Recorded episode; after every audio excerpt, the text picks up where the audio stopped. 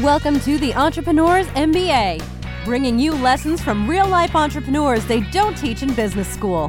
Here's your host, business coach and marketing strategist, Adam Kipnis.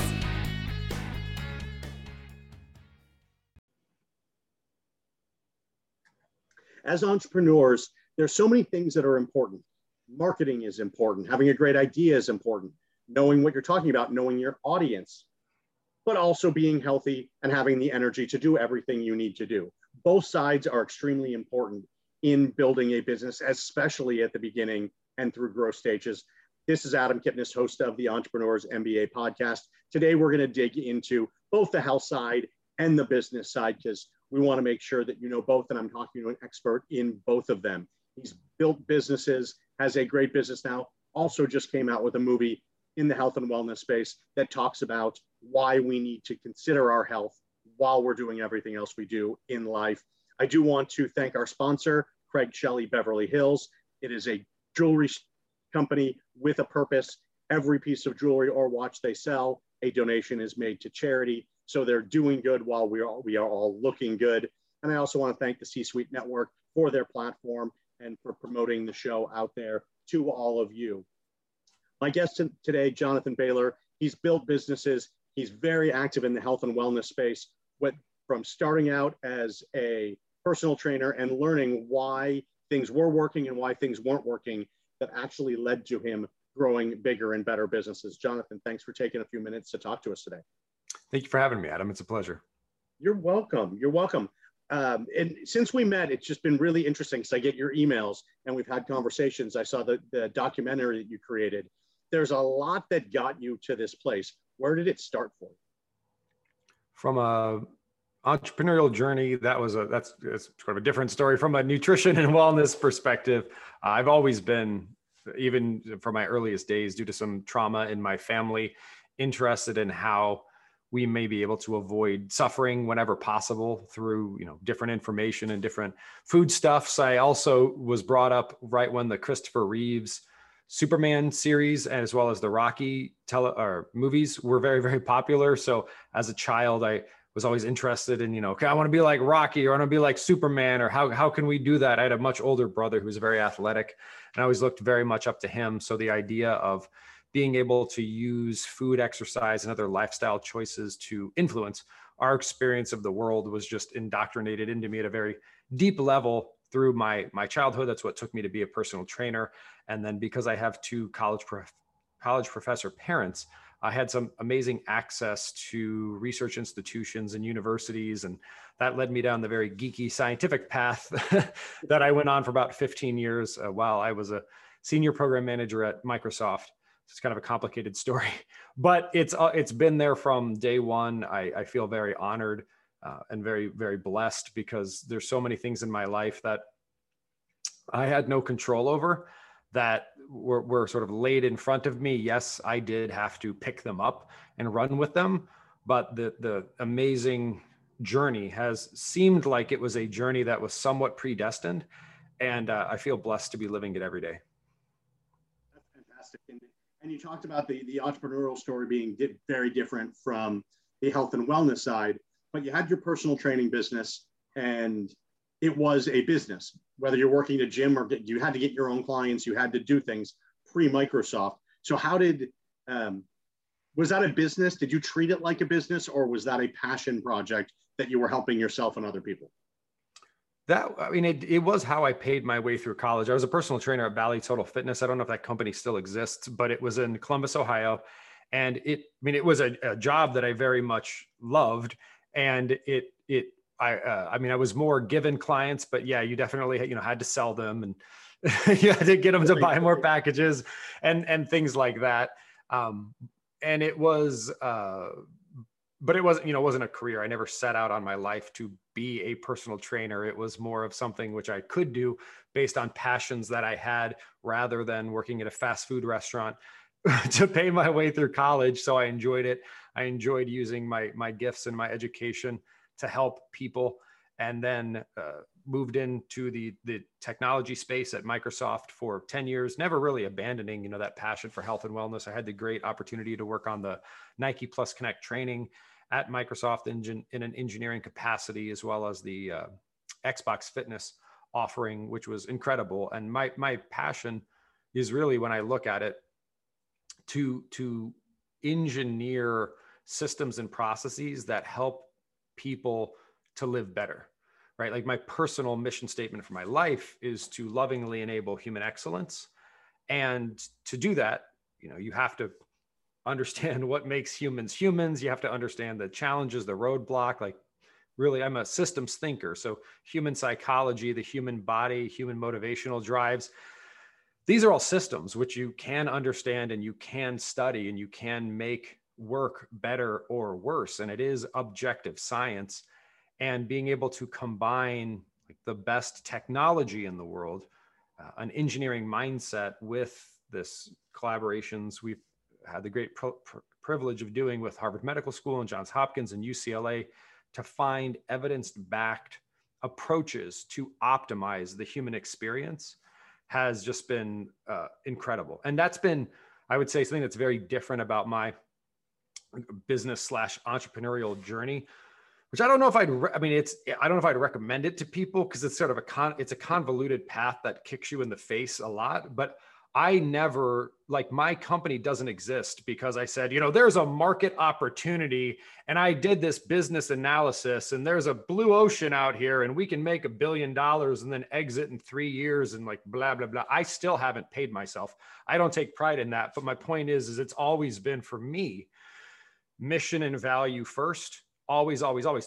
Like, that's a problem, to be clear. Like, the biggest challenges we've had is because we haven't consciously internalized, like, the old Stephen Covey saying, like, no margin, no mission. Like, you can't make the impact that I want to have without profits. It's that you're competing with freaking people that have unlimited money. And when it comes to, you know, even on advertising, whoever has the most money wins, basically. So I've always been, to a fault, purpose and mission first. That's made the motivation easy, but it's also made a lot of other things hard. That makes sense.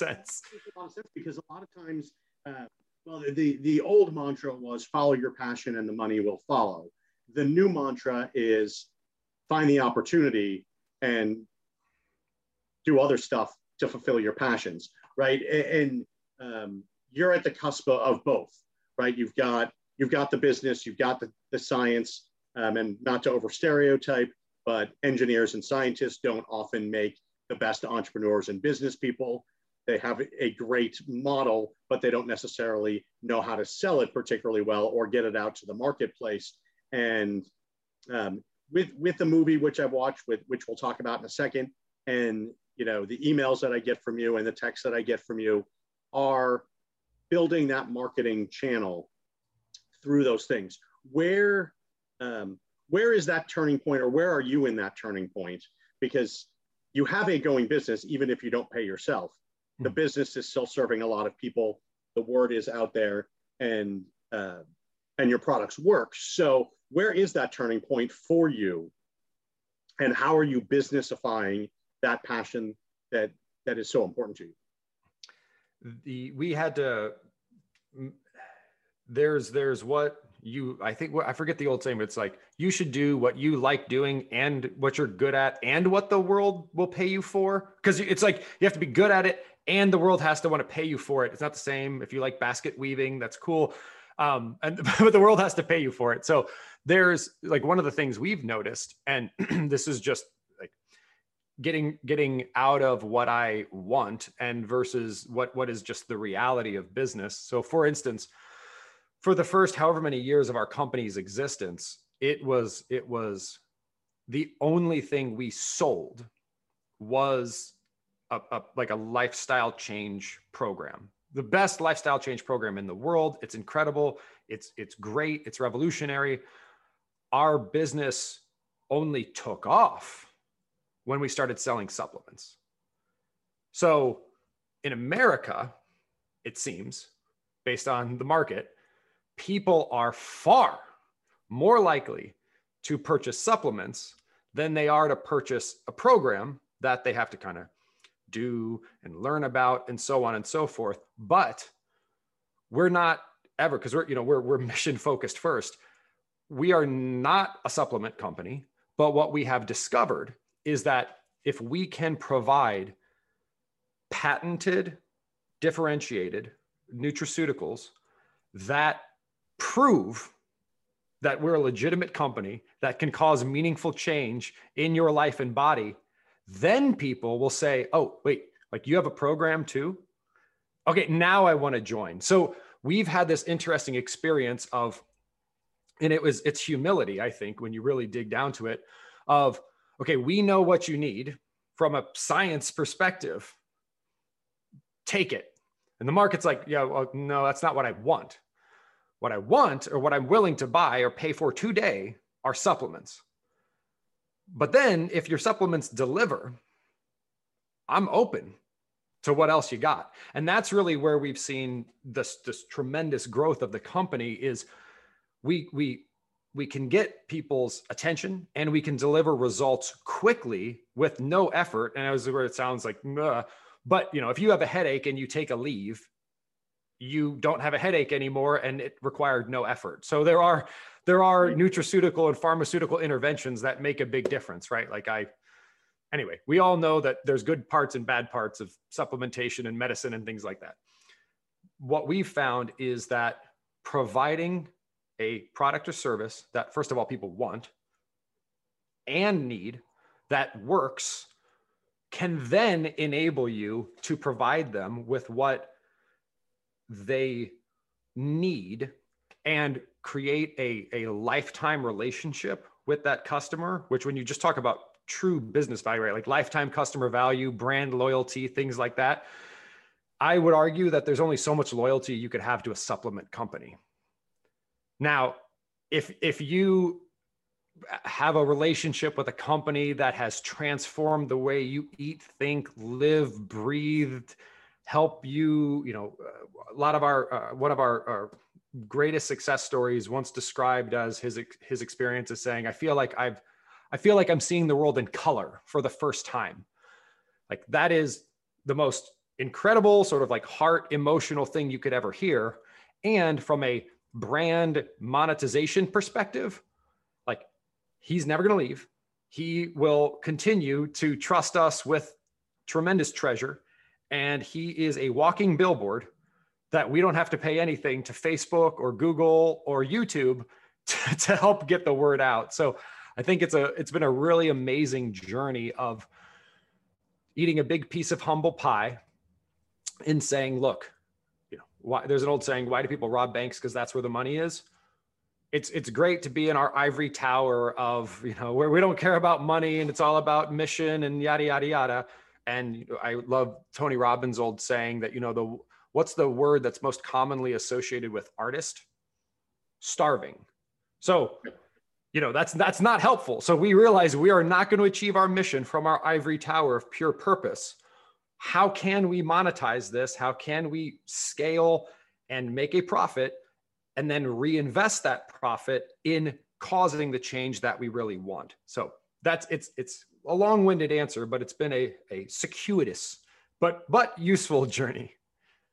I appreciate that. It's interesting because there are a lot of businesses that I work with, that I've come across, people that I know that they're great practitioners or they have a great thing, but they don't have a hook. They don't have a way to bring people in.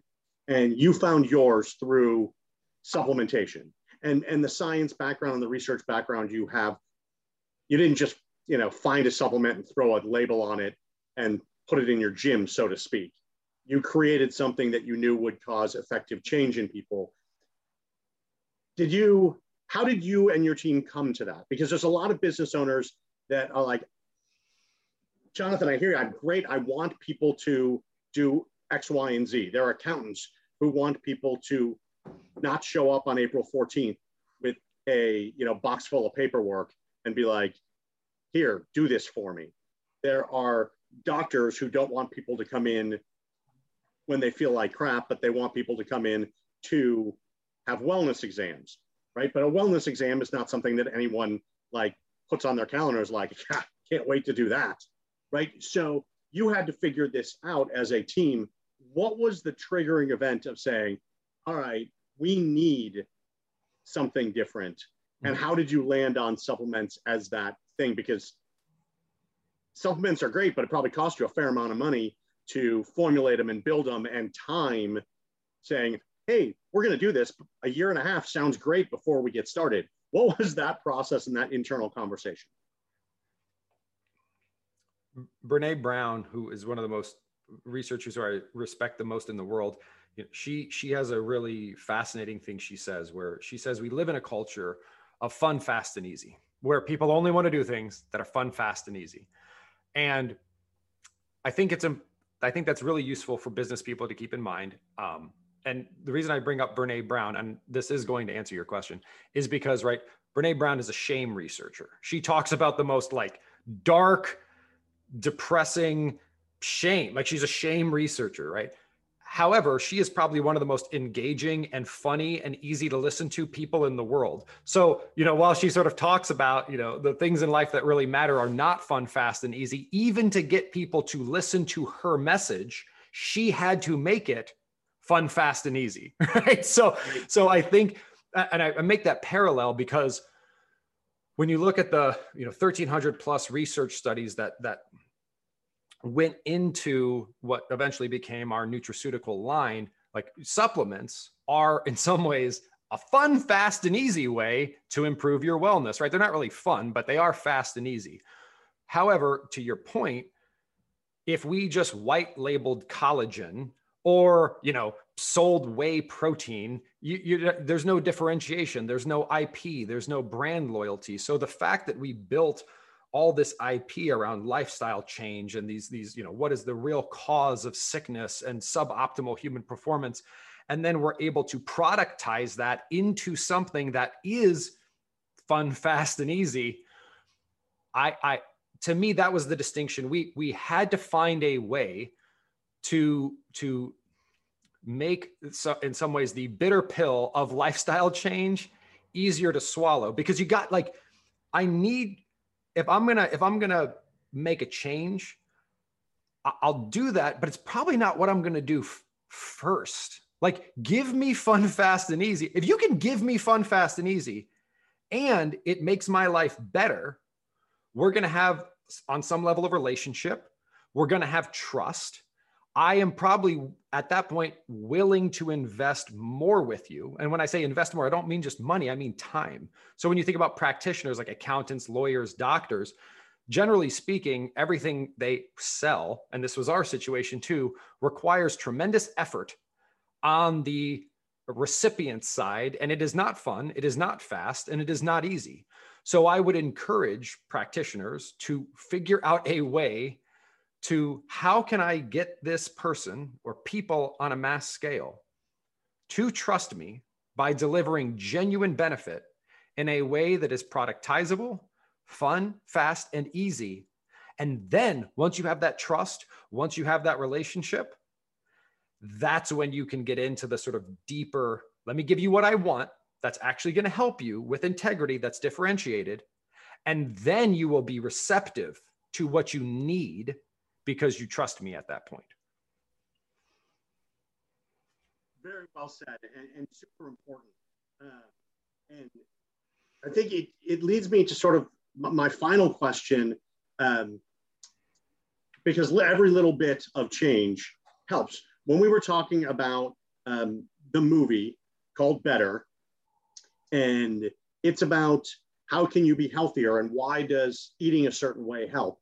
And it's not just about diet, it's about lifestyle, and it's about things that are good. And in the movie, there's some sort of casserole shrimp thing that is amazing. It's worth watching the whole movie just to see that dish if you're a foodie like I am. But one of the things you said to me is, we didn't name the movie Perfect. We named the movie Better. And when you talk about health and wellness, and you talk about business, better is what we should all strive for. Can we be better yesterday in our business, in our health? Can we be better the next day? Can we be better for our clients? So for people listening, what is the first thing they can do to sort of embrace that better mindset, that better concept that you built the business and the documentary movie around? I can give you a really quick answer if it has to do with nutrition and wellness, but I'm trying to give you an answer that's more around if I'm on the entrepreneurial journey, taking what I've learned and giving you something that you can implement in your business, in your own psychology to be better tomorrow. And for me, it's the concept and you can implement this into your business of anti-fragility, which is its own conversation. But let me just give you the quick overview here really quickly, because it's radically changed my life, because the entrepreneurial journey is a series of kicks in the face. That's basically what it is. It's not like, are you going to deal with problems? It's just like, what are the magnitude and scale of problems that you're going to deal with? And you can't say, oh no, it was Billy and accounting's responsibility. Because that's, I've been in that world. I loved being in that world for 10 years at Microsoft, where you could diffuse responsibility. There is no diffusion of responsibility when you're an entrepreneur. It's all on you. The concept of anti-fragility. So there's a book by Nicholas Nassim Taleb called Anti-Fragile. He's the same guy that wrote The Black Swan. I'd highly recommend it to everybody who's listening and watching this right now. And it is the concept, and I would say the truism, that we are completely ignorant in our vernacular of the opposite of fragile. So if you say something's fragile, that means disruptions harm it. So if you ask people, what's the opposite of fragile? They would probably say something like robust.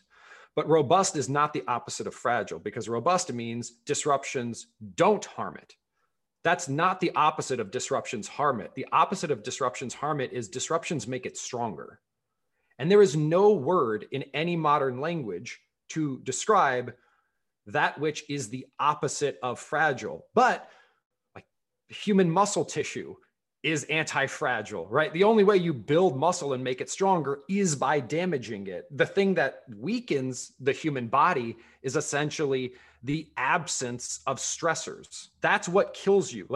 You want to cripple your immune system, have no exposure to germs and bacteria. Okay, why am I going on this metaphysical tangent? Because it is through the only thing that has kept me sane and enabled the business to survive and to thrive is to realize that it is, and this sounds like a platitude, but it's not. It is only in the shit that you will find the diamonds that are we now have a thriving nutraceutical business that is displacing the entire probiotic market with our patented postbiotic $64 billion market. And we never would have gone there had our sort of first attempt at, let us tell you the right way to eat and you should just join our program and blah, not fallen on its face, right? So it was through the failure and the humility of saying what can we learn from this and not abandon it, but how can we evolve from it? Blah, blah, blah, blah, blah. You've probably heard that previously, but this concept of not just, it's not resilience. It's beyond resilience. It's literally, you either kill me or I am going to come back stronger because of this. And if you really get that in your bones, that literally, I remember walking down the street with my wife one day when we were in a bad spot with the business. And I was like, Angela, it's interesting because when you come to my wife's name is Angela. I said, it's interesting because when you make the distinction in your mind that this will either work or I'm going to die, it's very freeing because it's either going to work out or it's going to work out. Because if you're dead, it doesn't matter anymore. So my point with that is if you have that level of commitment and drive to what you're doing, and you don't try to avoid failure, and you don't try to avoid adversity, and you don't run your business based on fear, because you know that no matter what happens, as long as it doesn't kill you or in the sense of business bankrupt you, because that's the death of a business, you will come back stronger. That internalizing that, reading that book, understanding that will make you better tomorrow. That's awesome. Appreciate it. Thanks so much for the time, for the information. And you did tie health and business all together under the concept of better. Jonathan Bailor, thanks for being with me today and taking some time. Thanks, Adam. You're welcome. And thanks everyone for listening to this episode of the Entrepreneurs MBA. You've been listening to the Entrepreneurs MBA. Download Adam's free book, How to Make More Money in Your Business, at www.freebookfromadam.com. This podcast is a part of the C-Suite Radio Network. For more top business podcasts, visit c-suiteradio.com.